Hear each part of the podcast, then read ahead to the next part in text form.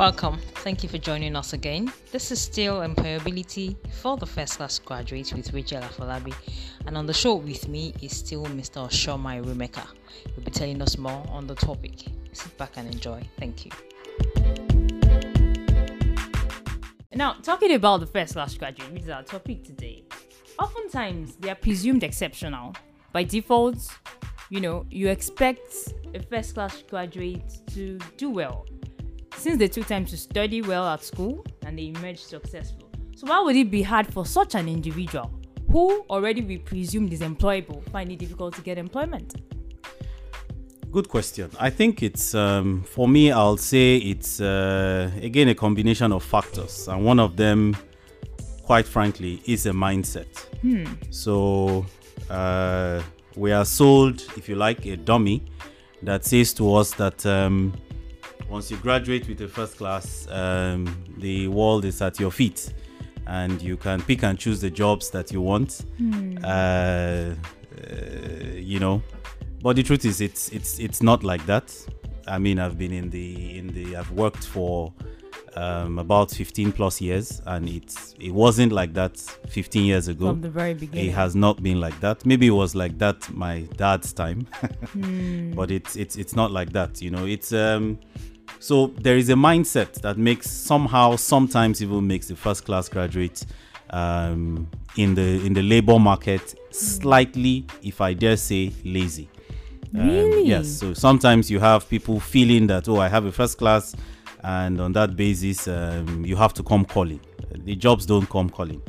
Uh, but beyond that, um, the intelligence quotient is one part that you know that is displayed by the first class graduates. There is also something called an em- emotional uh, intelligence quotient, which refers to the attitude. So the intelligence quotient is really about the aptitude, APT, aptitude, while we also need to consider the attitude. Now, both factors, um, as well as if you go back to the issue of unemployment, when I try to, if you like, define unemployment a bit, I talked about those who are willing, who are able, and those who are actively looking. So it takes it takes a combination of all three: willingness, ability, And- and you need to actively search for. So that may be maybe reasons why uh, even first class graduates may may not be may not be employed. Hmm, interesting. It's amazing or surprising that a first class graduate could exhibit some level of laziness. Oh yeah.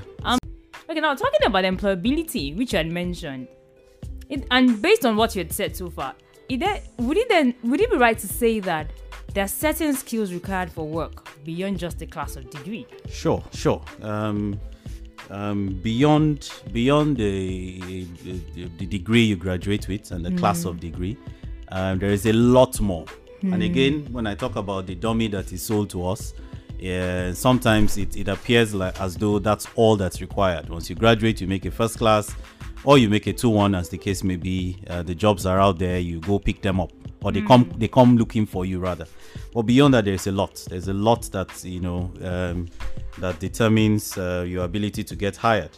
Um, so beyond the technical and job specific skills, there are also core skills and attitudes that determine, for example, how well an employee will get along with his colleagues. Um, recruiters, people hiring, organizations hiring, employers look out for these things. They also look out for things that show how well an employee can make critical decisions and solve problems.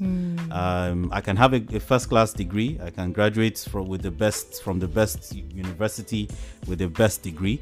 Uh, but if I am not able to show and demonstrate that I can make critical decisions and solve problems, then I might, you know, it might I might be in murky waters. Um, also, again, how employees are able to work smart and work smarter. Now, when I say work smart, uh, for me, work smart means working hard, doing the right things within time. Um, not all first class graduates understand that, That. they also need to learn to work smart. Meaning, work hard, do the right things within time. That really is working right, smart. right So again, those three factors add to, you know, some of the reasons why um, I say beyond job specific skills, there are other skills, other attributes, other abilities that are required of the first class graduate um, beyond the class of degree. Interesting. Work smart, Work Work hard work hard at the right things within time. within time. That is Interesting. working